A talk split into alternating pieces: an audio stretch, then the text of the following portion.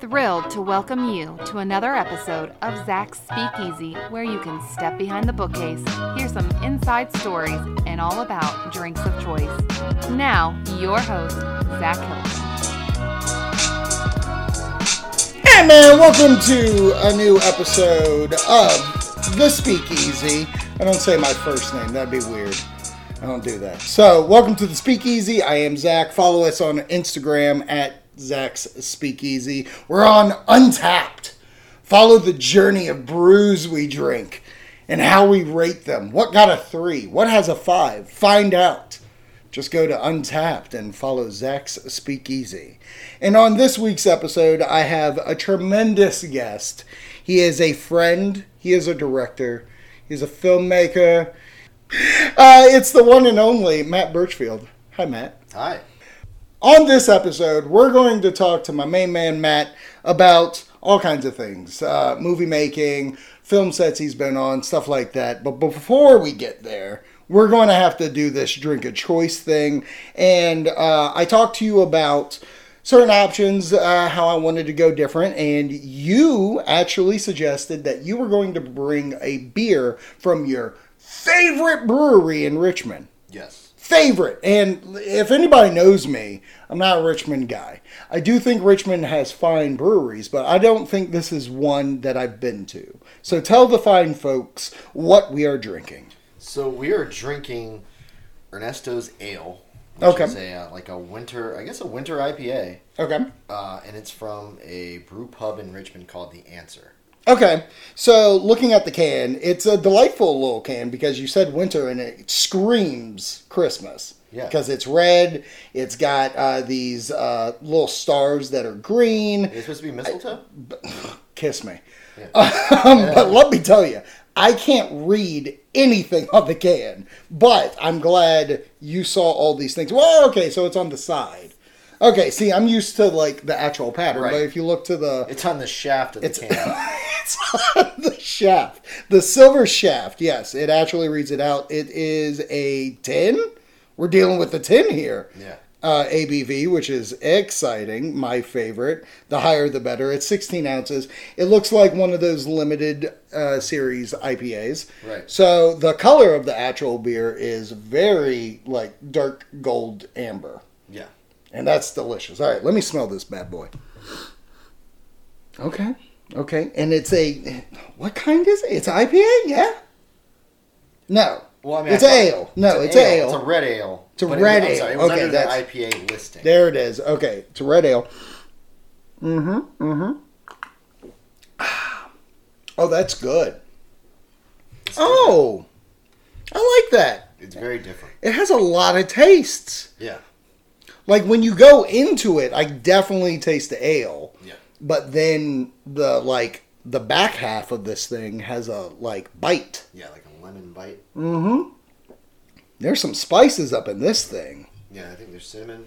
Yeah. What's interesting is like, so one of the reasons I like the answer. I'm Okay. not a huge dark beer fan, Yes. but they do have amazing dark beers. Like I'm talking, uh, I mean it rotates quickly their batches, but they'll use like Blanton's and mix it in, and you'll have like a. They had a German chocolate stout that was great. Mm-hmm. Um, as of Friday, they had a cinnamon toast churro stout that was amazing. What? Yeah, I drank like ten ounces of that, no problem.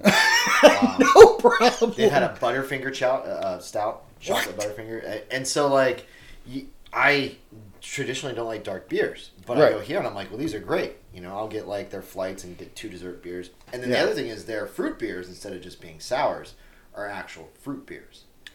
So like you're talking like you've got smoothie mixes, you've got like uh, they call them uh, bees cake for some reason. It's like a, a you know a cheesecake mix type deal, and Okay. you've just got you know beers that are like four berries and like Wow. they're great. It's it's different than anything I've I've ever had. Well, I've been to Richmond a few times through there. Like, is it the Veil they have up there? Yeah, I've been through there. The Veil is great. Yeah, uh, classy glass that they give you the, that they serve the beer in. So I give them props for that. But like, I've never been to the answer. Is it new? Uh, I don't know if Or- it's new. Okay, Um, I feel like it's been there for at least a couple years. okay, But yeah, it's it's off Broad Street, kind of. Okay, so it's in the city of Richmond. Yes. Okay, see the Yeah. like the Veil, that outskirts area. It's like hang out. That's on Okay. Broad Street or something, Yeah. But Okay. This is, this is in the city. Well, let me tell you, the answer is it's getting the call, and they got the answer. And they've 'Cause- got good food too. oh, really? So do they make their own food, or is it is it like food truck? It's their own food. Oh wow, okay. Yeah. All right. Well, this amber is definitely delish. I'm glad you brought it. Um, yeah. No, this is really good, and it being limited is also intriguing because it's like whenever I deal with limited beers, I feel like you can always find something like it Right. that they produce throughout the year. So I feel like this is just a take on something they already put out. Yeah, like certain breweries that are like, hey, we're just gonna smash this with some cereal flavoring. Yeah. But really, it's our, you know. Yeah, it's what whatever the brand is. Like you- I uh, spoke about it on one of our episodes uh, recently, where it's like Virginia Beer Company. They made pumpkin patches. Right. It was the first episode, and like that's just a play off elbow patches. Right. So I feel like this is also in that same. I bet they have another beer I'd like to try because ale is a okay with me. Yeah. Um, but you work in Richmond a lot, right? Like that's where you're based at. Well, no, I I used to. Okay. Uh, yeah, for about four years, most of my work was Richmond. Yeah, And that's a hell of a drive. So is that kind of like you just fell on it? Well, no, this actually, I actually found about this place since I've started working closer to home. So the, Okay. the office I work out of is in Williamsburg now. Yeah. Um, and a lot of our, like half of our, I'd say it's maybe 60 40 Mm-hmm. as far as the percentage of where people are coming from to our office. Because Williamsburg, for people who are listening from afar, is in between two kind of major, not metropolitan, but population centers in Virginia. Right. Uh, we call it metropolitan, but bless our hearts. Um, so basically, you have ha- like half our department comes down from Richmond. Yeah. The other half comes up from Norfolk, Virginia Beach, Right. Hampton Roads. Right. Uh, and I, you know, so I went here with some of the people I work with who are from Richmond. Mm-hmm. And uh, yeah, so now it's like my favorite place. The Veil is my other, is my Go-to close second. I mean, because there's one in Norfolk, so I love going there. You know what? I thought I saw Veil in Norfolk, Yeah. and it kind of weirded me out because I thought it was in Richmond, and then I had a seizure. Yeah. I was like, I'm digging breweries like expanding their Right. their shop. So, have you been to the one in Norfolk? Yeah, I go I go there quite a bit. Okay. Um, because it's another place where you can get interesting beers. Where like, Yeah. you know they have their fruit beers aren't quite sours. They're Right. smoothie style. Right. And I like I like sours, but sour is something I'm only going to drink like a four ounce pour of. Yeah, it's not one I go to either. Right. It's just too. Two, yeah. Yeah, that taste is just too dominant, and I don't want that for like a four pack. Right. Whereas at the Veil, you know, they're they're more adventurous. Their hazies, I remember being Hazies are great. very good. They've got a couple German styles. Yeah. Uh, and then their darks. Uh, they had a, a dessert dark event, you know, just where they were Mm-hmm. pushing a lot of those last week, and I tried some. They were they were pretty good. Uh, but yeah, the answer, the Hmm. uh, is impressive. It's been your favorite. So you brought it up right there, where like people will call these cities metropolitan and stuff like that, and it's funny because like whenever I see you working now, Matt is a filmmaker. You work also for companies that need to make videos for stuff and yada yada, but you travel a lot. Yeah. And one of my like questions I want to come in with is like I hate when Richmond or Norfolk makes like when they call them cities. Right. You've been to cities. You've been to Chicago's, the New Yorks and stuff like that. Are these just like lower looking versions of that? Uh, no. When you're talking Chicago and New York, I mean, there's just there's a different infrastructure there. Um, I just feel like there's different levels of cities. Right. If you could if you could actually say it like that. I just recently drove to Florida and we were going through Jacksonville. Okay. And when you look at Jacksonville, it's huge. I'm talking. yeah, th- I mean, it's big. There's the arenas are big and stuff like that. And when I think of like Norfolk and Richmond, there's like scopes, like the scope, the Coliseum. They're little venues, but they don't look anything like these huge ones at big areas. And so I just feel like when people talk about cities and stuff, it's kind of laughable around here. Oh, it is. Like if, if you think about Miami, which is one of my favorite cities to Mm-hmm. travel to, um, it's Do you it- listen to Will Smith while you go to Miami? Yeah, it's just Wild Wild West, and it, I'm just I'm just playing it on loud while children are trying to sleep on the airplane. um, you bring a speaker box.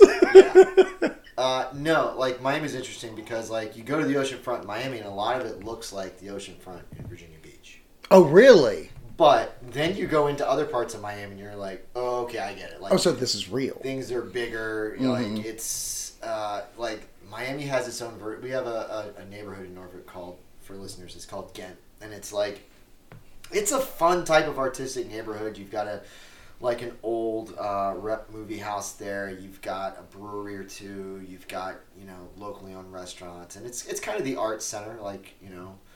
Uh, but man, you go to Miami and they've got their own version called Wynwood, and it's just like Smacks it down. smacks it down. You, you've got an actual speakeasy inside a taco restaurant. Um, Oh. you've got like uh, breweries that are like you know locally owned, like with dancing and like uh, the people are all really nice. It's So like, life. It's like, like- lively. Yeah. Okay. It's like if you mixed like what we think of Ghent with Fast and the Furious. And It's just cool. But I mean, yeah. It's a bunch of emo kids walking around saying family. No. I mean, people are saying family. Uh, Oh man, that sounds fun. Like I I went to Miami to get on a cruise, but I never traveled around. So this is very interesting to hear about. Yeah, like because I was I found that because I was priced out of like South Beach, Okay. and it was funny. I say priced out. I wasn't paying for anything. Mm-hmm. Like it was all expensed, but I was staying in the hotel from uh, Goldfinger, the, the Fontainebleau. Shut the front Yeah. door. And like it's like a, it's supposed to be a big deal, deal hotel, and I guess it kind of is. It's expensive, Right. But you go in and the rooms are actually like I don't think they've updated it since Connery was there. well, they've left the pristine. They just part of the contract. And just, so yeah, I guess they left like his urine on the. I don't know. Um, and you go Never back, remove my DNA. I'm not gonna take my sperm out of these walls. Um, but no, you go out back and it's like it's like being on MTV's Beach Week, and everyone is just like spending a lot of money, and I'm just like, all right, this is cool, but I literally just paid twenty dollars for a fruit and yogurt parfait. Right. I'm gonna. I, so I was like asking around, and somebody's like, "Go to Wynwood," and and like, uh, so I went to Wynwood, and that was much more my vibe. And I think that's probably all cities. Yeah. There there and it took a while to find that around here. Yeah. I mean, it's really funny because I do find myself going to Williamsburg more Right. and stuff and getting away from cities. Like I do like that rural look, Yeah. but like very lively again, like Yeah. at least in what we have. Yeah, because Virginia Beer Company is a nice place to go. Yeah, it, it really is. But there are, I mean, Billsburg in Williamsburg is nice. Don't mind that. it's just ghosts going It's around. just Craig T. Nelson trying to get. You moved the bodies. You Yeah. didn't move the headstones. Oh. Well, it's it's mainly because yeah. See, I have uh, electric uh, problems here Yeah. because like my my house was built. The speakeasy was built in the '60s, Yeah. and I'm updating it with technology from today. So Yeah. there's going to be some bumps. I think it's great that you're honest about that, though. Yeah, why I, not? I, I, no, I was thinking about that, like how we've gotten honest about like, pro, like just on. I see it on social media more now, and people are like, "Hey, I'm having this problem. This sucks." Yeah. And I love that that we're not just hiding it like, oh no, everything's fine. My estate is fine. It's like, no, no, everything's terrible in its own way, and we're just, you know, we're just rolling with it. It's great. Well, I definitely think social media is a at the beginning and through still, it's showing the best of. Right. That's what that the, the- every single version of that. Like I had I had a Twitter, um, I had a Facebook. I I haven't used Facebook in eight years. I think. I think I've been off of it for a not, you're not while. I don't think so. I think it's still the same thing. Yeah. Did I ever tell you why I left Facebook? No. Okay, so it's a few mutuals that we know, and off air. uh, I don't know who listens, but off air, I'll let you know. But I tested the waters one day of just I wanted to make a post, and I told Brooke this. I said I'm going to make a post, and I'm going to see who replies, mm-hmm. and I want the I want I want to get the reactions because I'm not I'm not a political guy. I'm not. What I love is very Ford. I mean, everybody knows I love movies and stuff like that. So I was like, I'm going to make this movie comment. I want to see the response. And literally, it was like 16 people that came on and just wanted to like cut the legs under Here's me. the question: Was it a positive take No. on the movie or a negative? Oh, take? Oh, my mine was a positive take. okay, that's interesting. So it was a, about that. okay. So it was a positive take, and everybody that came in was negative. Okay. And was like blah blah blah blah blah blah. blah.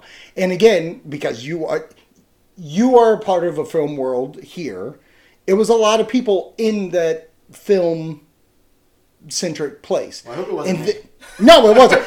Yeah, surprise! It was me This is drove you off. all right. This So in 2014, you told me. God, it's about Force Awakens. I'm sorry. um, no, no, no. I forget what it was basically, but it was definitely a mutual of ours that came on. It was two or three, honestly. And I was like, that's it. That's it. I can't have an opinion about something and someone come on and say something negative. Yeah. And that's why I was like, I gotta get rid of this. And then when Twitter is about, same kind of thing. No one really truly knows you, mm. and then they just light you on fire. Oh yeah, yeah. And what's really kind of great about that, and I was going to save this for a solo episode, but it's quick enough to say this. I just recently went to Florida. There was a person that attacked me viciously from Twitter. They work at Universal Studios Florida, and I saw them, and uh, like they know who I am. And I had the most pleasant conversation with. Didn't bring up any hate or anything like just, hey, this, that, the other thing. Have a great day. You too. I'm imagining it being like an Alfred Hitchcock impersonator. This, this Good evening. 50 year old British man. Hello. Hello, let's take a photo for your fam. but like, what's funny about that, like, what kept running in my head, it was like, oh man, I could go to Universal right now and say this person made me feel uncomfortable. This person attacked me on a social media, and I don't like them, and get them fired. Yeah, probably. Yeah. But like that's what my problem with social media is is that it's a bunch of people just living fake lives and not living in a real world. Right. Well, I, I think that the interactions are, are like are definitely. It's that thing. It's like okay, would I talk to this person that way in person? And a lot of times with me, it's a yes because Uh-huh. I'm a you know I love that about somewhat you. forthright person. But here's the thing: like uh, my new rule with film stuff is Mm-hmm. like if someone has a positive take, good for them. Right. The only time I'll like chime in is if it's a negative take on something Mm-hmm. and I disagree. And it's like someone's like just bashing a movie. I'm like, well, hey, you know, maybe this is actually pretty good about it. Like Mm-hmm. if someone likes, um, God, what is it that people like a lot? Teen Wolf 2, Teen Wolf Two. Caddyshack 2. Yeah, no, yeah, no, like No, I really do love Teen Wolf 2. That's okay, there you I go. love it. like I know, I mean, I don't know about Teen Wolf Two, but I mean, it's it's maybe it's it's more this the the Star Wars thing now. Ah, Where yeah. It's like I'm not because that ties into something you talked about before. Okay. Like on your last episode, which was like, what are things you've kind of fallen out of, of love with? Yeah, yeah, yeah, yeah. Um, but yeah, yeah, okay, cool. If you're really into Mandalorian and you love it and you want to post about it all the time and you think this is cool, good for you. That's not hurting me. Right. Like it's not like you're out there like promoting like Leni Riefenstahl's Triumph of Will or something, or you're like promoting some sort of hate speech. Like yeah, Right. maybe then we'd like disagree. Yeah, then I'm going to thumbs down your post. Yeah, right. but like uh, okay, cool, you're enjoying it, good. right. Like what is it? It doesn't hurt me. Right. What do you think that is? What do you think brings people to do that? Because it, it is very interesting of movie aspects where Star Wars. Star Wars has gone from just being three movies to six movies Yeah. to nine movies into a multi watchable thing a year now. Just like and like Marvel never had that problem. Marvel like from Get was like we're going to Yeah, they built up. we're going to make some movies here. and then when we can make more movies, we will. And when we can go to TV, we'll go do that too. And no one seems to have a like issue with it. But ever since Disney took over, it does feel like there's this off balanceness with it. And I feel like a lot of franchise. I mean, look at the Ghostbusters. Ghostbusters only has four movies, Right. and that's the same thing. Like, Yeah, that's that's especially interesting. oh, Um, I think it's some of the same thing. Like there's this, and I, I come back to this. Like it's cool that people enjoy this stuff, but as like a filmmaker and someone who's like was inspired by those movies as a youth, Mm-hmm. my question always is, is like, all right, well, what's the next thing we're going to inspire people with? Right. And I don't mean like, because I, there are plenty of people who were inspired by watching Star Wars in '77 and went on to careers and revolutionized the industry. Right. I don't think there are going to be a lot of people who saw The Force Awakens and are like, oh, I want to go make movies. Mm-hmm. So, you don't think that's possible? oh, I'm sure it's possible. Oh, okay. But I mean, like, you know, what's Well, you think about what's inspired people the most recently? You think about stuff that kind of like came out of nowhere. Okay, so would you say it's safe to say it's like no one looks at Last Jedi, not not nobody. I'm not saying that, but Last Jedi wouldn't get someone to make a film, but maybe Knives Out would Yeah, or Lupa.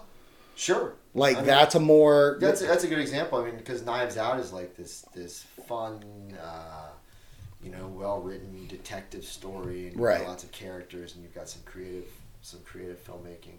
yeah. Um, and of course, there's creative filmmaking in Last Jedi. Even if I Oh, yeah. even if I don't think the movie's the best, I think uh, like there's some great stuff in there.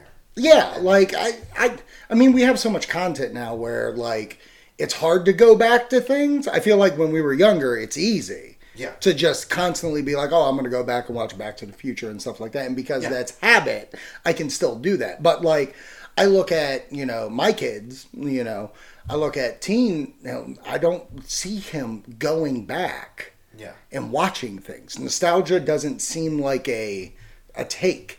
It seems like whatever your thing is, you should be hopeful that they continue to make that thing. Right. I guess I guess maybe for for kids his age, Stranger Things will be like a, a bit of a, a The callback. Yeah, because it's interesting. Like for us, like we watch it. Oh, The callback is the The callback. callback is the callback. Right. But for kids, it's like okay, this is this is a good show. This Mm-hmm. is like something. I, I mean, because my my son likes Stranger Things. Um, Yeah. So I mean, yeah, it's weird. I mean, we're we're at like a. We never thought about. We thought about like in terms of of the creation of this stuff. Like you know, the silent era, you had the golden era, you, you had the postmodern era, which is like everything. Right. And and um, but we never thought about that in terms of viewership and how like audiences would respond to things. Right. Um, I don't know. It's it's been what's been interesting has been watching how Dune has played out. Okay. Because I don't know if you remember, a month before Dune came out, everyone was shitting on that. What? Yeah, everyone was like, "Oh, it just looks too dreary. There's there's no color, blah blah blah." I- mean, just oh, it's another you know Messiah movie, and that you know, okay, cool. The color palette is limited uh, in certain aspects. It is about a Messiah character, um, that type of thing. Um, but then it came out, everyone's like. Oh shit! This is a great movie. This Right. might be one of the best movies of the year. And all of a sudden, the discourse is completely different. Right. The same people who were like, "I'm not interested in this movie at all," are like, "Oh man, can't wait for this sequel to come out." Right. Um, Thank God it got greenlit. yeah, yeah. I, I, think maybe now looking back, kind of cynically, it's like, ah, they were waiting for the first week because that's gonna give them a second weekend bump because Yep. they announced the sequel. Yep. Um, Oh, good call. That's definitely a business move. yeah, Yeah. it was just fine. Everybody does. I mean, that's. Let's be honest. Movie making is a business. It absolutely Like is. it's hilarious to me when like fans really get uproary, being like, "Oh, I want this, yes, I want that." They don't care. they don't. They don't. They're trying to fill a paycheck. Yeah, Now, I'm not saying that like movies aren't made because someone wants to make them. But overall, if you something you love, it's because they want to get paid for what they're doing. right. Trying to generate as much income as possible. Yeah. for the Illuminati. Oh, Yeah, absolutely. for the clitoral The clitoral Illuminati, Yeah. obviously. Which, I congratulations on your promotion. Um, you See the hat. It's got a little. I bet it's a sweet. It's very tactile. I thought you were going to bring it. Yeah, no, you, you can't show. Oh, Yeah, out to it's a very eyes wide shut scenario. yeah. Okay. Yeah. Is Fidelio the password? No, the password is just uh, you know. Oh, Well, don't put it on air. I don't want people Oh. to know. Um, but it, you know, the reason why we can get into this kind of movie talk, if you will, is because you are a filmmaker, like I said from the get go, and I mean that's how we met. I was doing a local show Right. here, the issues, um, and then we've worked on many projects of like. Uh, we did. I mean, obviously, you directed Killer Reunion, bro, but the the bust, which was a forty-eight hour uh, movie. No, not forty. What is it called? Short. Short, yeah, but 40 hour 40 film fest. film fest. Yeah, yeah, yeah, yeah. And we'll get into that in a second of the 48. Um, I how did you, Matt Birchfield, get into making movies? Uh, okay. No, yeah. I was I was like a lot of people. I uh, in high school I was very like going into high school very sports oriented. Um, and I, I found myself kind of like I was really I just you know like playing basketball, and I found myself kind of losing interest in that. And Okay. I had a friend who was like, "Hey, you're a you're a really good smartass. You should come audition for this play." and I didn't know I didn't know anything about that. I'd been to plays before, Right. You know, and I'd watched a lot of movies, but I'd never thought about acting. And uh, went and auditioned, and uh,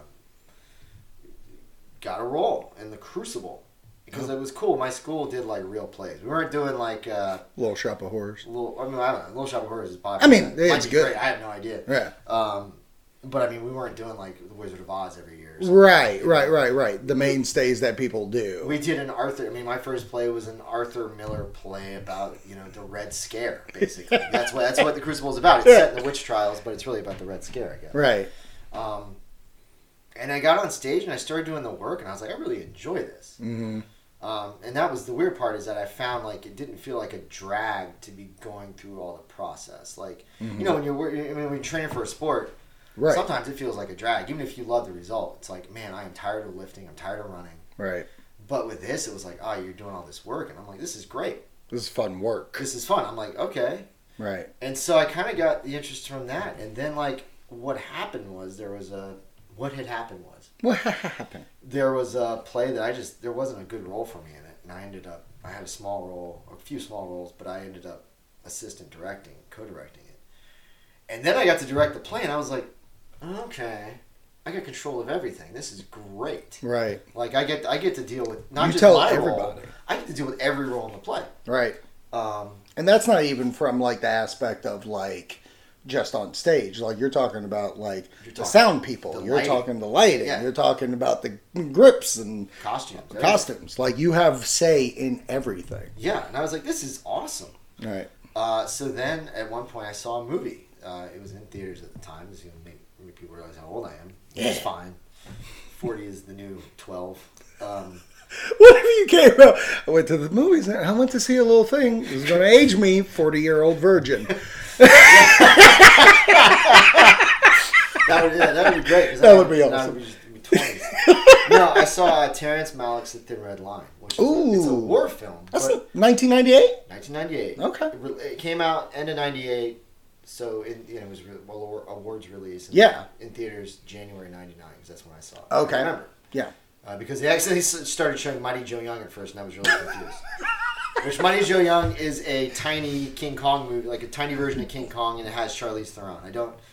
Go watch it if you want. Charlize Theron's a treat. But point is, they eventually put the right movie on, and it's Thin Red Line, and it's this movie that's just basically it's a it's a two hour long, a little bit over two hours of a poem Mm. about mankind, and it uses war as a backdrop, and it's beautifully shot, shot by John Toll, um, and it's got a Hans Zimmer score, Ooh. and it's just amazing. And I was like, wait a minute, you're telling me that you can do this stuff? Mm-hmm. This is something you can do? Mhm. Like you don't, you're not confined to a stage. So you know, when I went to college, I, you know, my my emphasis switched, and I, it went into film.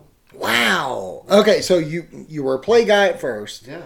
Then you went into movies, and so when you went to college, the- see, I I feel like you got hit on the right side because like when I was younger and you know I wanted to be a wrestler. It took me 10 years Right. to get into wrestling because I, I didn't know you could find schools for this and stuff Right. like that. Even filmmaking, like I've always, I was in drama, I did acting and Yeah. stuff like that, but like I never knew that's where I could go. Yeah. You know what I mean? So how did you find out like you could go to college and be like, yep, oh man, they got this. Well, what was funny is uh, it's it's the simplest, stupidest answer. Hmm. It was one of those days where like your your guidance counselor comes around and they give you a book and it's like, like different careers and the earnings Oh, I must have skipped this and, day. and, and job and job outlook. really? And there was a book on on film and TV production, and it was like in such and such years, this job there'll be this many jobs available, and this the, the mm-hmm. workforce is increased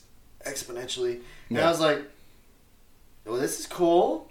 wow. So it was that simple. It was like, well, okay, this is a viable, and part of the but part of that is is that I had a family who supported that. I had a lot of friends who like might have had similar ideas, but for a long time they've been ingrained more with the traditional mindset of no, go do this job that makes you money right off the bat. And there's Right. nothing wrong with that because No. like you know obviously they have probably much more money than I do. um, but uh, mine were pretty supportive. You know, they were like, "All right, do the work, right. and, and you know be diligent and serious about it i think it's like anything if you if you go into that type of business and you're like i want to be a star Yeah. or i want to be this well okay but if you go and say no i'm going to find a way to work you'll find a way Well, that's what's interesting is because I never looked at it until this fucking conversation we're having.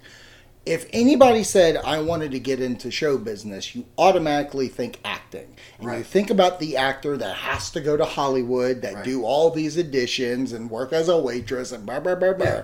And like there is a crew that gets to work every day yeah on different sets Yeah. and they're just making a livelihood and it's a pretty decent livelihood Yeah. if you think about it like and yes amazing craftspeople right i mean you've got some of the finest carpenters in the country who are who are building sets Sets. you've got some of the finest like painters and like artists who are you know designing props Mm-hmm. Right. painting sets i mean doing art direction Right. like i mean it's it's such an interesting field uh, for that. Right. And that's what like really interests me about your story is because like you went the like you fell in love with the more approachable way to go. Yeah. Like a very a very rewarding role as well as a very like sustainable job Well, I, yeah, but I, I mean, I did it. I did it kind of for the Captain Ahab reason. It's like, wow, this feels like what I want to do. It's the bigger challenge right because I had the choice. I mean, I stayed active in theater to a degree in college, and then when I Mhm. was coming out, I just to actually to kind of make money and just to do a thing. I auditioned for a local play, and I got like my first professional role on stage, like when I was being paid. And toward the end of that, there was it was like, hey, you can audition for our repertory company mm-hmm. um, and you know there's a, you do good work i mean if it goes well you can get this. And like so the option was there to do that. And i was like well what's the pay? They're like $125 a week. And i was like oh right. It's not a lot. but there was a movie down the street and it happened to be terrence malick. Okay. Same guy who directed thin red line. Right. And i was like all right this is very nice of you. I'm gonna go work on this movie. And i just got you know So what did you what did you sign up for? It was a New World, yeah correct? yeah So, uh, Christian Bale. yeah Who else was in Uh, this? Colin bad- Farrell. Colin Farrell. Yeah. Uh, okay. Ben Mendelsohn, who's huge now. Uh, Right. Christopher Plummer. Yes, Plummer. That's who I wanted to Uh, remember. yeah. So basically, it was the Jamestown movie Right. um, being filmed here. In Williamsburg, yeah. So was it like an open open casting call or an open like film call? No, I. It's it's it's one of those like unfortunate fortunate parts about the business is that I had a friend, um, actually one of my one of my best friends. Uh, her good friend was working as one of the production coordinators, Okay. so I was able to get in at least get an interview. Okay. And so the like, and they, I was like, just put me anywhere. and they um, they were like, okay, we got an opening for an intern here, and I was like, intern? And they're like, yeah, you, you know, you're not gonna be getting paid, but trust me, you come to work every day on time, it's gonna work out. Okay. like, all right, I'll do it. Mm-hmm. Um, and literally, it happened. I worked for the first week, came on time, uh, and I, I got put into the casting department, which ended up being very fortunate. Mm-hmm. Um, because the great thing about the casting department is, is that you're working with, with the way that we were doing it. I was working. Got to meet first day. Got to meet Terrence Malick. Got to sit in a meeting with the producers, and it was just like holy, you know, you know, like a Right. twenty, twenty-four 20, 24 year old, 23 year old kid. Right. Um, so I just showed up on time and, and was like competent for the first week, and someone got fired, and I, and I took their job. So from there on out, for the next six months of this movie, I was I was getting paid. Yeah. And the, the side effect was I got to work with um, my my boss on that was a woman named Jeannie Boisano, uh, who was who had worked on like everything, um, and she, you know, got kept me involved, had me making decisions, Mhm. had me learning, like taught me etiquette most of all, Mhm. taught me like time management, and then like she would also loan me out to other departments if there was a day we got slow because she knew I had interest in these other things. Right. So like I got to go work with the camera department. I got to go work with the props department. I got to go work with the armor. Like I was probably uh, probably not supposed to be loading gunpowder into things. um, that's another story for another time. Um, that, I probably probably I mean you know, uh, but I mean. So I had this really. It was a fifty million dollar budgeted film. I think in reality, probably they spent a little more than that because they Right. asked for money at one point. But um, it was really fortunate. I got to do a little bit of everything, and then that was, you know, I got to work with her on other films. In Mhm. addition, um, her her husband is a, a amazing director of photography, Okay. and I got to work with him, and you know, I learned a lot from him just about etiquette and, and being on set as a cameraman and, and, and that type of thing. Wow. So from that like thing, taking that little bit of leap of faith and having a little bit of luck of knowing someone who knew somebody, Mhm. like things kind of grew from there. Right. So from there, working on the new world, do you have any like funny stories about Malick, or like did Christian Bale yell at someone No. and we just didn't have recorders? Uh, Christian Bale was he was amazingly nice. Was he? The, the God damn, part I bet Christian he is. Bale is that like he came in in like I want to say July or August Okay. when we had already been filming for at least two months in the Virginia heat, Oof. dealing with Virginia Humid. weather, and this Yep. was like, you know, this was before climate instability, so it was just always hot. Yes. Now, now you can you can have a, a, a sunny day of seventy somehow in August in Virginia. Don't know. yeah, it's wild. Um, yeah, we're all gonna die uh, sooner rather than later. But like, he comes in and he's just in such a cheery mood. He's like, "Hey, everybody, how did I'm ready to ready to go," and he is so positive. Yeah. Batman is so positive because he would, ju- you know, everyone just found out he's Batman at the time. Oh yeah, that's right. This is like 2006, seven. Yeah, well, we were filming. We were filming 2004. So you know. Oh, yeah, so the movie Batman comes out Begins fi- came out 2005. Oh, that's right. And so uh, everyone was a, like, not everyone, but there were a few people who were like, this guy. Load of this guy coming in. We've been here for two months. I haven't showered in three weeks. Right. You know, and he's so positive. But uh, you know, every I mean, everyone was was amazingly professional. That's Um, cool. You know, and and uh, Colin Farrell. I mean, um, you know, he had a reputation at the time. I think of being a bit of a, a playboy and whatever. But the dude did work. Right. Um, everyone. Did. He did his job. yeah, yeah, he was amazing. Right. I mean, uh, That's awesome. yeah. So from there, uh, after that, where do you go? Because it, like, it Right. doesn't sound like you were filmmaking. It sounds like you were a lot of like I was this guy, that guy, Yeah. a jack on the set. Yeah, yeah. So I think it was, um, you know, I used those those first few films as a chance to like learn about different things. right, Because the next movie I worked on was a Spielberg movie, which was like great. It was War of the Worlds. War of the Worlds. You were. I did Yeah. not know that. That was completely different. Funny Because enough, I know someone who was an extra on that big hill scene Right. that they filmed in Virginia. I, I probably cast them for that because the same team we got picked up to do that. Oh wow! Now, now the difference with that is is that like that was a hundred and seventy five million dollar movie, and Spielberg does things differently. He has very sectionalized teams that go in, and he has hmm. people he trusts and run. And so, with that, it was like, it was the easiest like three weeks of my life. Wow. Yeah, and like, and I was like, okay, this is interesting, but it was almost too big. And Yeah. I felt to the point where I felt uncomfortable. It was like, man, there are so many people here. There's so much infrastructure here. hmm I just, uh, I'm overwhelmed. So I learned that like, uh, okay, maybe 175 million dollar movies aren't a thing that I was comfortable with at the time. But like, I also watched his style, which was he, you know, Malick would pick up a camera and just go directly into a scene. Sometimes to the consternation of everyone around him. Right. Like, uh, you know, he would just stop a car and be like, "Oh, I want to get, I want to get footage of this. Get out of the car." and, and, and uh, There's no cars in the new world, bud. oh, no, no, no, I'm talking about like just driving down and he sees a field. Oh, he's just playing. And, he, and he's like, "Give me the camera." And, I just wanna shoot and- this. And to give and to give con- uh, context, the uh, the cinematographer on the New World hmm was uh, Chivo Emmanuel Lubezki, Yes. who, who has won the Academy Award for Revenant. hmm Uh, I think he was Oh, that's nominated- beautifully he was shot. Or won for Gravity. Birdman, he shot. Ow! So he's like king of the fucking one-shotters. He's amazing. Yeah. he's, he's an amazing DP. I love Birdman. So imagine uh, and and imagine like the camera being taken. No, not that he always operates his camera, but Right. imagine imagine A director. being taken from him, and he's just Oh. like sitting there like what? Right. Um, whereas Spielberg is like, okay, I'm going to show up on my helicopter with Tom Cruise, literally ten minutes before first shot.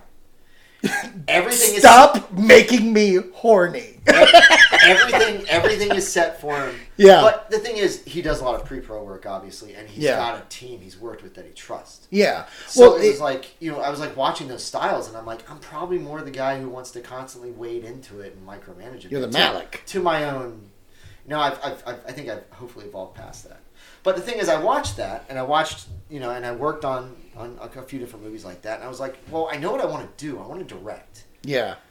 and you know at the time I had um, uh, one child and one on the way and i was like okay i can't travel necessarily like everyone else does at, the, Right. at that point in my life Right. we can't just pick up and move to austin we can't just pick up and move to la i've got to figure out how to do this here for now Right. and so I was like, I want to learn how to direct. And I, I was going back in my mind, and I'm like, well, you know, one of my favorite directors is Robert Wise. And he's the guy who directed West Side Story, Star Trek the Motion Picture, Sound of Music, a Mhm. uh, bunch of other stuff. Horrors, like a lot of horror films in the 40s. And I'm Right. like, that guy learned how to direct by being an editor for Orson Welles and RKO. And I'm like, and I was thinking about, you know, a lot of these guys, seems like editing's the way to learn how to do this. hmm So I was like, I'm going to go learn how to be an editor Okay.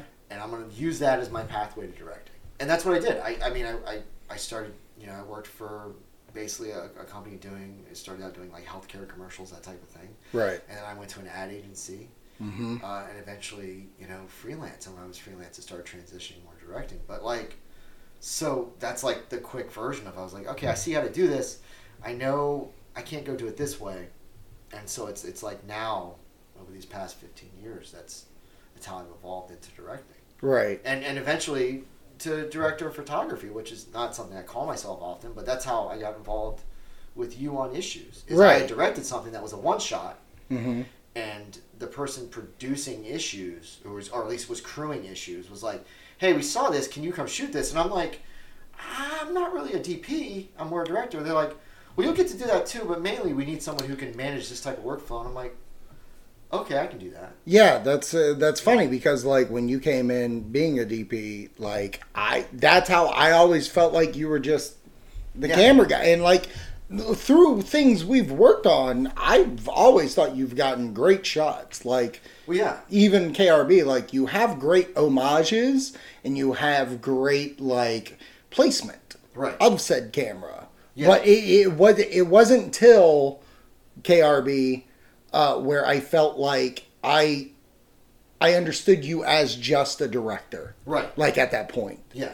Because like I always felt like you were great with the camera. Well, I mean, which is fine. I mean, it's it's like it's one of those things. I think, um, you know, because we just shot, we shot the first eight minutes of a feature recently, Mm-hmm. and I got to use the DP who trained me. Get you know, after all those years, I got to hire him. Um, Right. and we were talking about, it, and he's like, you know, yeah, there are people who are, I, I guess, essentially cinematographers in certain circumstances, like you know, those one man band types, which is a lot of the work now, where you go out to a shoot and you're like you maybe got a grip and a such and such, Mm-hmm. and you're like you know telling them what to do. Right. Um, but I mean, there's a, there's a next level, and sometimes people think I'm at that next level, and I'm that's cool. Um, I'd like to think I could I could get there as a DP, and that's something I've become more interested in, even as a director. It's like I've, I've started as I as I've pushed away from editing. It's like okay, you're not always going to direct. Sometimes you're just going to go shoot. right. Um, and but issues was a great stepping stone for that because it got me used to like doing a lot of things that are industry norm now, where you're you know you're using big soft sources of light quickly Right. to like to light your subject so that you get proper wrap on the face and it looks nice and, and, and you know they glow. Yeah. Um, you know we were we were ahead of the curve on that by accident. Yeah, I would say so. Well, I mean, like when the show came out originally, it was just an internet show, a Right. 12 minute show weekly, or not weekly, but you know what I mean. Um, 12 minute, six episodes. And then it became like, oh no, we're becoming a TV show Yeah. locally. And it's like, okay, make a 22 minute version. And and then the basis of all that was like the scripts were good and the story was good. No, yeah, no. Like Matt Wade's premise for everything, and I felt like every character brought their like a game. Right. I loved everybody on that like cast. Yeah. It felt it did feel like, and yes, it's something a lot of people will not know, Yeah. but like it did feel like one of those things. eh, eh, eh, Trust me, I don't want to keep. I don't mean this the way it's going to come out. It was definitely Virginia's version of like Schitt's Creek, Yeah. where it's like you loved everybody on this show. Yeah. There's not a person that I really felt like didn't get a good play. No, no. I mean, and that was so that was like, and that was amazingly fortunate to work on that. But do you remember like what we had equipment wise there? Ah, it- It was like it was like I came in. I'm like, all right, I got clamp lights, which are basically like, all right, I'm gonna have to find a way to string up. And and Yeah. for people listening, clamp lights are the ones that you buy, the silver clamps that you buy at uh, Home Depot, Mm-hmm. and then you stick a bulb in there. Yeah. And it was like we would rig up a basically take a light stand and put like sequentially down like three or four of those lights, and then diffuse that to Yeah. create a big source Right. Because that's all we had like budgetarily. We had nothing. The budget was literally Little Caesar's Pizza. It was That was the budget. But I mean, that's not a negative. It was just, No. what we did, and, and we got good imagery from it because we understood restrictions. Right. Whereas now, like looking back over, I guess it's been six years since we shot that. It's been five to six years since we shot the KRB, too. It's like, Yeah. man, I would love to go back because now I've got like just because You I've have equipment. over time. It's like. You know, I've got enough kit to shoot a, a, you know, an indie like that without having to be like, oh God, you know, we're not gonna be able to do this because of this. You know, now Right. we can, you know, uh, do those things. Um, I don't know if that's made me soft or not. I don't know. Well- it makes me more resourceful. But Well, I definitely think res- resourceful because, like, I loved the style of stuff we made. The, the internet has made it possible to be seen. Yeah. You know what I mean? Where it's like, I feel we're in an age of filmmaking is more of a streaming platform for everybody. yeah, Where back in the day it was like, well, how the fuck are we going to even get this on VHS? yeah, You know what I mean? Like, yeah, that's when it's unattainable. And what you could do now, if you really wanted to make movies, you find good people. Like, I I always praise you. I mean, there's not a freaking day that goes by that I'm not thankful for like you helping me achieve my dream. Because like it's funny when KRB was originally put, and that goes back to the director of photography thing, where when I was talking to one of the producers of the movie, where he was like, "Oh, talk to this guy, talk to that guy, talk to," and I never gelled with those guys. I never wanted them to do it yeah, but I was just doing the courtesy of like, yeah, yeah, I'll, I'll give it to them, and they they didn't get it. yeah, Then when you read it and you got it immediately, that was amazing because like when and I told Brooke this where it was like, oh, I'm showing it to Matt. I hope Matt wants to do it because did we already we already did issues We had done. We had done. An, we did a really my good episode, like my written episode. yeah, you was- directed, and when which was an Indiana Jones episode, right. um, which we can we can link for people if they want to see it. Oh yeah, yeah, yeah. yeah. So yeah, we'll we'll link your website, which has a lot of your films. But like we, like your, basically your script how not just Indiana Jones had a lot of other callbacks, Mm-hmm. and then I added in like two or three more. Like I had like a West Side Story bit right in the beginning. Yep. And like a, a Kingsman bit, a budget, a very budget Kingsman bit. it was very good though. So we, we had a shorthand already, and I think like it's it was it was astounding to me when you told me because I remember that you you showed it to a few people and they didn't get it, hmm and I was like, well, this is like this is great. What, what, what are we talking about, is- people? And as I read it again, I'm like, it's right there. And Yeah. like, I gave you notes, and like Yep. they were minimal notes, and you you did the change. And again, that's like if anybody listening, like if anybody's like, well, how do you choose projects? uh, As far as like independent projects go, it's like, well, if you're going to be working with someone and you know that like you're going to be cramped on time, you're going to be cramped on budget, you've got to be able to know that it's going to be someone who can take a note. Right. And there are so many people who write scripts, Mhm. particularly independent and, and like, you know, um, I guess the garage filmmaking community, where you give them a note and they're like, oh, well, I don't know. I can't don't do like because that. of this. Yeah. And it happened to me recently where Mhm. a guy just didn't have answers and just didn't be able, couldn't take a note. Right. And I, it's like, I'm sorry, I don't, there's only, we have a finite amount of time Right. why go do that? Um, so the people I work with, like you, um, Eric Pace, I produced a thing Mhm. for. Um, there are a couple other scripts in addition to yours that I'm, I'm looking at, at working on in hopefully the next year or two years. Yeah. Um, there are people who like who can take notes and, and like can have conversations about what they're making. Right. Um, and I think it's it's so easy when you're trying to to make it and you're already defensive about your ideas, you're defensive about your place in in filmmaking. Like, Right. you see a lot of people who just like you know think they have to stand firm on certain things. It's like no, man. It's, Right. It's gonna take it's gonna take at least thirty people to get this thing made. We gotta have a conversation. Yeah. We Um, have to make it plausible. We have to make it realistic. And that's what like with both issues and KRB where like I've never been in that I didn't do film school. I didn't do that. I just looked at how a script's supposed to look like and I did my best. which is fine. And so that being made with you giving notes, like when you gave me notes, I felt like, oh, cool.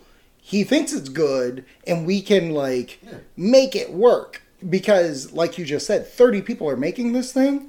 We all got to do it. Right. Like, and, well, and then that and that goes the other way too, because I mean, like, one of the things that you do really well as a performer is is not riff. It's I don't think it's riffing. It's taking the next step in Mhm. performance sometimes, Mhm. to where there'll be the written word on the page, but then you'll have something where it's like, well, the character should also say this and should do this, and this would be funny. Mhm. So like, you have to be open to that. Right. It can't just be. I mean, especially in comedy. right, Like as long as we can get the same thing a couple times, and we've got continuity, like you got to be open for performers doing that. And I think you have a lot of people who who want to kind of establish a my way or the highway thing with their performers, and it's like right. no, No. because I mean the whole you know, uh, particularly with stage directing, which is something I've gotten into over the last couple of years. Yeah, I want the actor to do that work because they're going to know things and have ideas that I can't think of because I'm managing 13 other things at least. right. It goes back to what you were saying, where you have your hand in every pot. Yeah.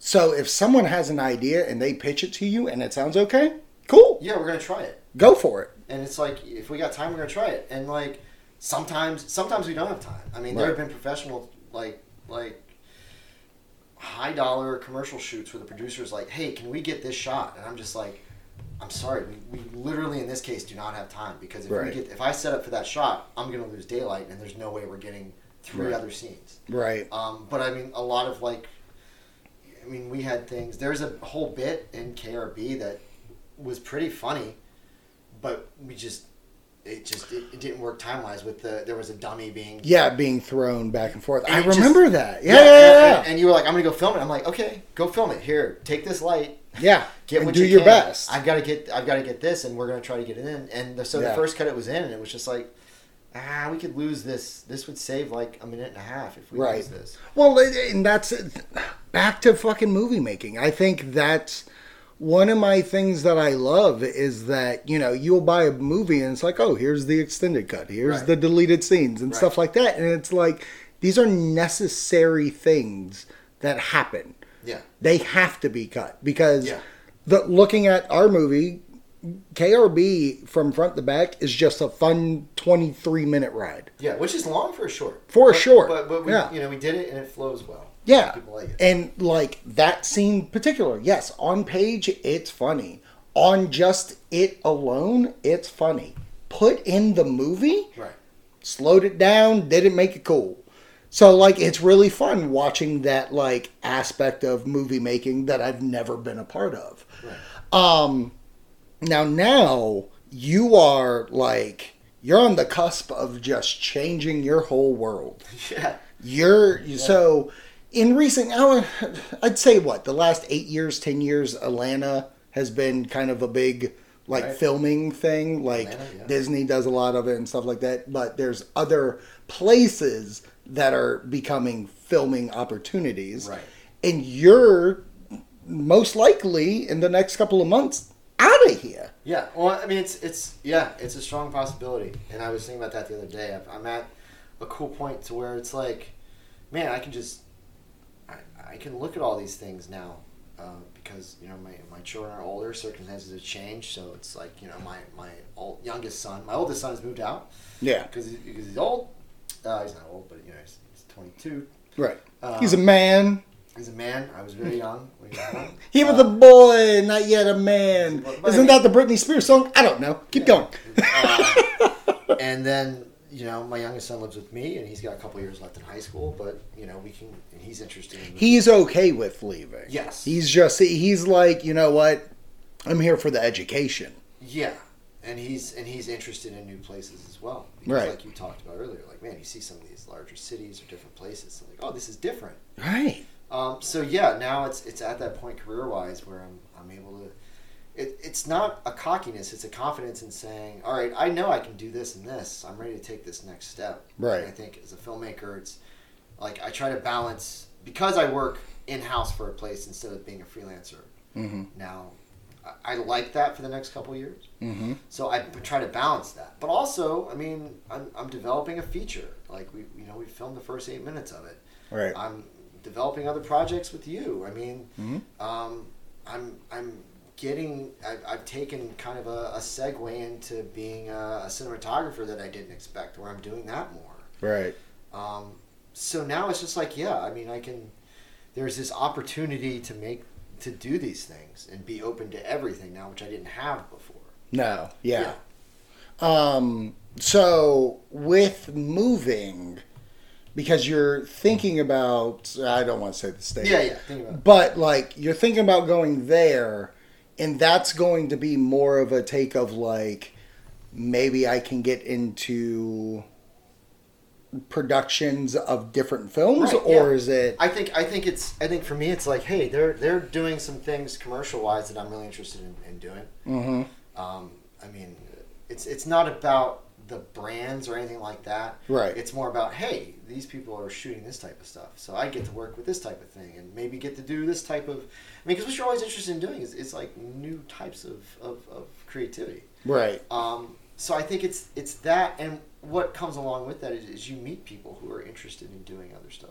Yeah. Um, you know, and I think I think for me, it's always about kind of having a background to where when we go and ask for money on a movie, I can be like, look, you can trust me with your money because I've worked on this and this, I've done this, I've been entrusted with this by these people.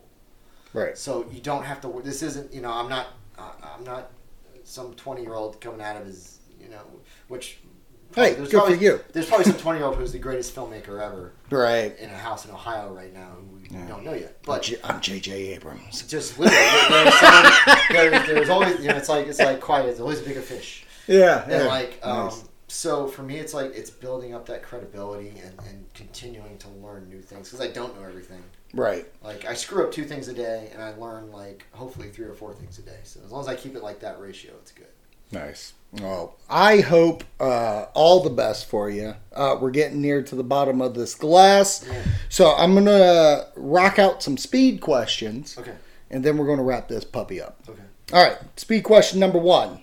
Favorite film? Favorite film? Uh, Excalibur. Oh no shit! Yeah, because it's great because like it's it's like this this romantic fantasy. There's battle. Uh, there's a man who's wearing full armor and having yeah. sex with a woman. Helen Mirren. Helen Mirren. If you want to see Helen Mirren young, which blew my mind recently because I watched Excalibur as a kid Yeah. and enjoyed it, and it was the first time that like I it's weird. You'll get where I'm going with this. I saw Excalibur, but I also at the same about time saw Monty Python's Holy Grail. right. So like it was weird watching the same Yes. kind of movie Yeah. being told differently. So Excalibur, phenomenal. Patrick Stewart Yeah. trying to grab that sword. It's it's not the best movie ever made. No. But damned if it's not amazing. I love it. I'm glad you, I watched it maybe a year ago, maybe a year ago, and I was like, "Holy shit, they're all trying." Yeah. It's great. But again, if you want to see Helen Mirren, and mm, Helen Yes. Mirren's Helen Mirren. She's amazing. Oh yeah, yeah, yeah, yeah. yeah. Um, okay. Uh, have you ever walked out of a film? Yes. What film? It was uh Killer Reunion, bro. No. no. Sat through that at least five times. At least. Screenings in theaters. Award winning. Um, it was The Black Mask. It was a Jet Li movie in the 90s. I know that movie. And I was just, I think, like, I wasn't, like, really, like, I didn't really understand, like, wire fu that well, and I didn't understand the whole vibe. And man, my friends and I were in high school, and we're just like, oh my god, this is terrible. Yeah. And so we got up and we walked. It was at the Regal in Pembroke Mall here, which used to be the only THX Regal. It was the best Regal. What? Yeah, it- Pembroke Mall? Pembroke Mall, late 90s, had the only THX certified theaters. You're telling me Greenbrier didn't have. The late 90s now. They Yeah. had, they had, they had, it was a Regal, but they didn't have, these were the best theaters. Okay. This is before it started to smell like corn chips and Dude, Pembroke was rough. It was rough, but that's where I saw Phantom Is there a dog? stuff like that. Because I am rough. Yeah. Okay. But no, I came out and like uh, was talking to the manager for all of us. There was like eight of us, and I'm like, dude, you gotta give us comps. He's like, well, you already went to the movie. I'm like, look, this movie is so bad. Right. Like, he just flies across the room. It makes no sense. So like, I sure, I sure I go back and watch it now. and be like, well, this is an amazing. Uh, uh, this is amazing based on what was coming out of the market at that time. You know, Yeah. This influenced this and this, but back then I was like, this is terrible. Okay. Well, you know what? I love that you were trying to get comp tickets. We did. At, you got them. Everyone, all eight of us got comp tickets. I don't think there's a soul in the world that could leave a movie and go, hey, this is why you need to give me tickets because this movie's bad. You're the only man that I think could do No, this. I, I did it. I'm proud of you because you're talking to a guy that like ah, I've been bullshitted once in my life at the movies. We went to um, Doctor Strange right here, Cinemark. We paid for the 3D XD. I was like, oh yeah, the Doctor Strange needs this movie uh, for 3D and stuff. Um, we go, it's blurry. I'm like, why the fuck? It, like, I'm taking off the glasses. I'm doing the whole bit. And I'm like, this is dumb. I go out and tell management. And they're like, oh, you came to the later screening, which is 3D. The earlier one was 2D. So we didn't switch correctly. Oh, they messed up the projection. Okay, cool. Well, do it again. So we're five, six minutes into the movie. They started over. Come back, still blurry. Okay, what's going on? Same six minutes play, stop, start over. Another six minutes go by, and I'm like, I'm done with this. Go outside. You know what this motherfucker had the audacity to say? Oh, the director sent us the wrong print. The direct? No. Listen to me, pal. Scott I- Derrickson is not sending out prints. A, Scott Derrickson isn't sending out prints. B, we live in a digital world. What are you talking about? Like, we're not in 1989's Batman. Like we're dealing with today. So he was like, "What I'm going to do is put on the 2D version, and then we'll give you comp tickets." I was like, "Whatever you want to do, whatever you have to go to bed to tell yourself, but like, don't sit here and tell me Scott Derrickson's book bag had a reel and he gave you the wrong one. Ridiculous." It's amazing. The audacity. And it's hard for me to watch that movie now because the first six minutes I have a hard time with. It's just always going to be blurry in your mind. Okay, what is the best day you've ever had on a set? the best day. I've Yeah, like what was the best day you had filming something? Oh man. Because you, hey, think about it. Because guess what? Think about what the next question's going to be. Uh, Ooh. You're going to have to come in hot, and then that second one's going to be even hotter. Man, the best day. You know, because I like to say the best one's always the next one. Okay. Um, so I'm gonna I'm gonna cheat and say it was the last it was the last thing we filmed in um, the big the big thing we filmed in September. Okay. Um, because that way that way when you understand the next one's always the best one like you understand why it's not I mean because there are moments from each one like there's, Yeah. there's like a moment in KRB where we're filming inside a cabin and you and Matt Wade are just riffing Just riffing on, each other. on the Amulet. necklace amulet. Right. and that's like that's something that, that that like stands out because I just got to hold the camera and like you guys just did the work. And I'm like, this is great. This Right. is great. It sounds great. right. Um, but it was you know we rented this house from the 1760s that had been renovated since then, obviously. But it was a I mean it was an old house. And Right. We had a crew of like I want to say eight to ten people. yeah. Relatively very small crew. Right. And I, you know, about four or five cast, four cast. Um, and it was just being out there, and I, you know, I was working with, with you know, the DP who had trained me. He was my director of photography. Yeah. Um, and I was working with, you know, people I really respect. Uh, you know, um, and it was like that moment of, man, we're in this great location, filming this thing that you know uh, that Justin Kosh wrote. Um, that's just amazing, and uh, you know, you're like, wow, this is this is the type of thing I've been working to. Like, you know, money, being paid is important, and and, Yeah. and recognition is important, but getting into the nuts and bolts and just making something that looks good in that moment and that you feel good about, and the performance is good. Yeah. you know, that's that's the best thing you can feel.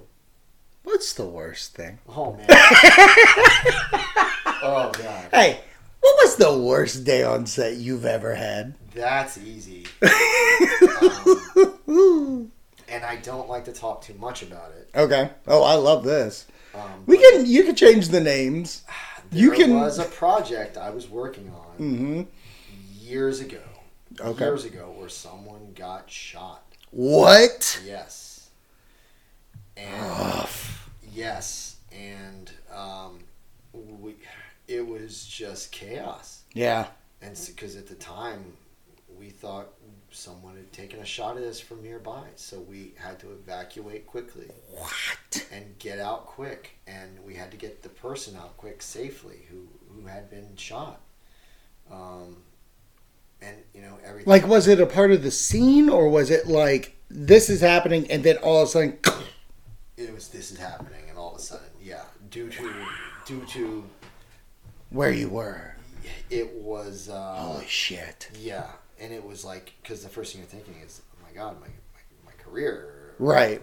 You know, because well, that's not the first thing. The first thing No, is the person. the right, person. right, So right, once right, that right. person is safe, and you get confirmation confirmation they're safe, Right. and you everyone else is safe, you come down from that. And you're like, Yeah, you gotta think about that. you're like, oh god. You're like you're like Bill Murray in the in uh, Life Aquatic when the when he, when I he the only opens one up, that got bit? when he opens up the safe Oh. and the back of the safe is gone. You're like, well, I'm retired. so like, let, let me put that clear. It's like Yeah. everyone was safe. yeah, We knew everyone was safe, and that the person who'd been shot was okay. yeah, So that was the good part. And then it was like, oh god, Oh. I'm dead. right, exactly. Um, How's this finish up? Yeah, um, that was that was obviously the worst day. But luckily, Yeah. um, you know, they made a recovery. Everything everything worked out.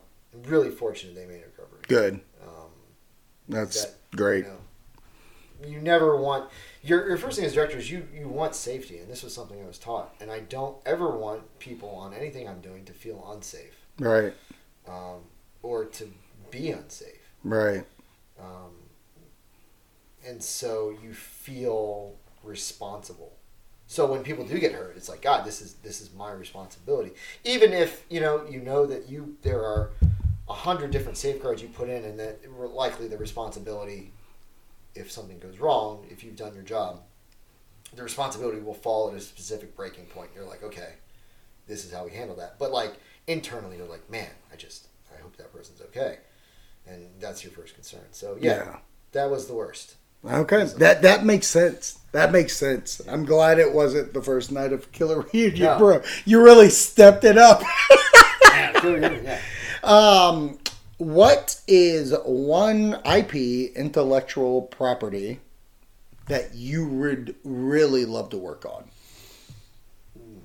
If you like, it doesn't have to necessarily be your favorite that you've grown Okay, up with. okay. But if there was a playground you want to go dance in, Oh, that'd be, that's easy. That'd be Green Lantern. oh really? I always thought Green Lantern was incredibly cinematic.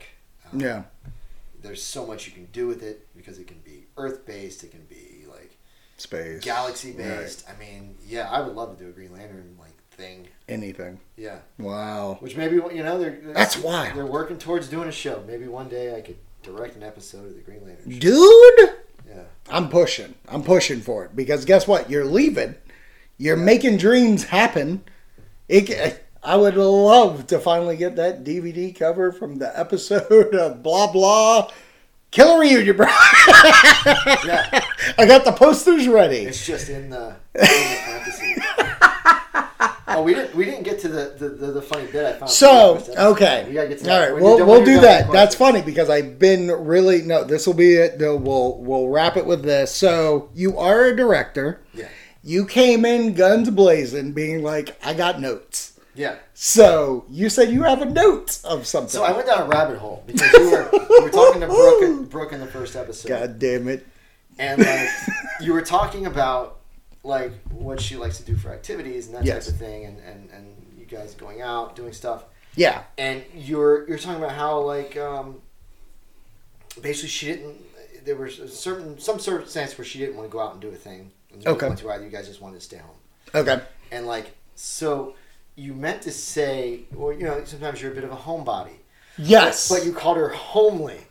did I really? So because you said homely, and I was like, "Dang, did you mean to say that?" And I looked it up. So homely means unattractive, and I was like, I was like, and, and to put it in context, Look, you've upset the ghost. there, there's no, there is no circumstance in which, uh, in which uh, Brooke can be called no. None. no, she is fucking gorgeous. Exactly. And Yeah. I was, I was like, okay. But Yeah. then I was like, I remembered another word. I'm like, well, wait a minute. There's another word that I used to see in books. It was Oh. Like it's it's in like older novels. You see it, and it's it's spelled C O M E L Y, Okay. which is which is pronounced comely.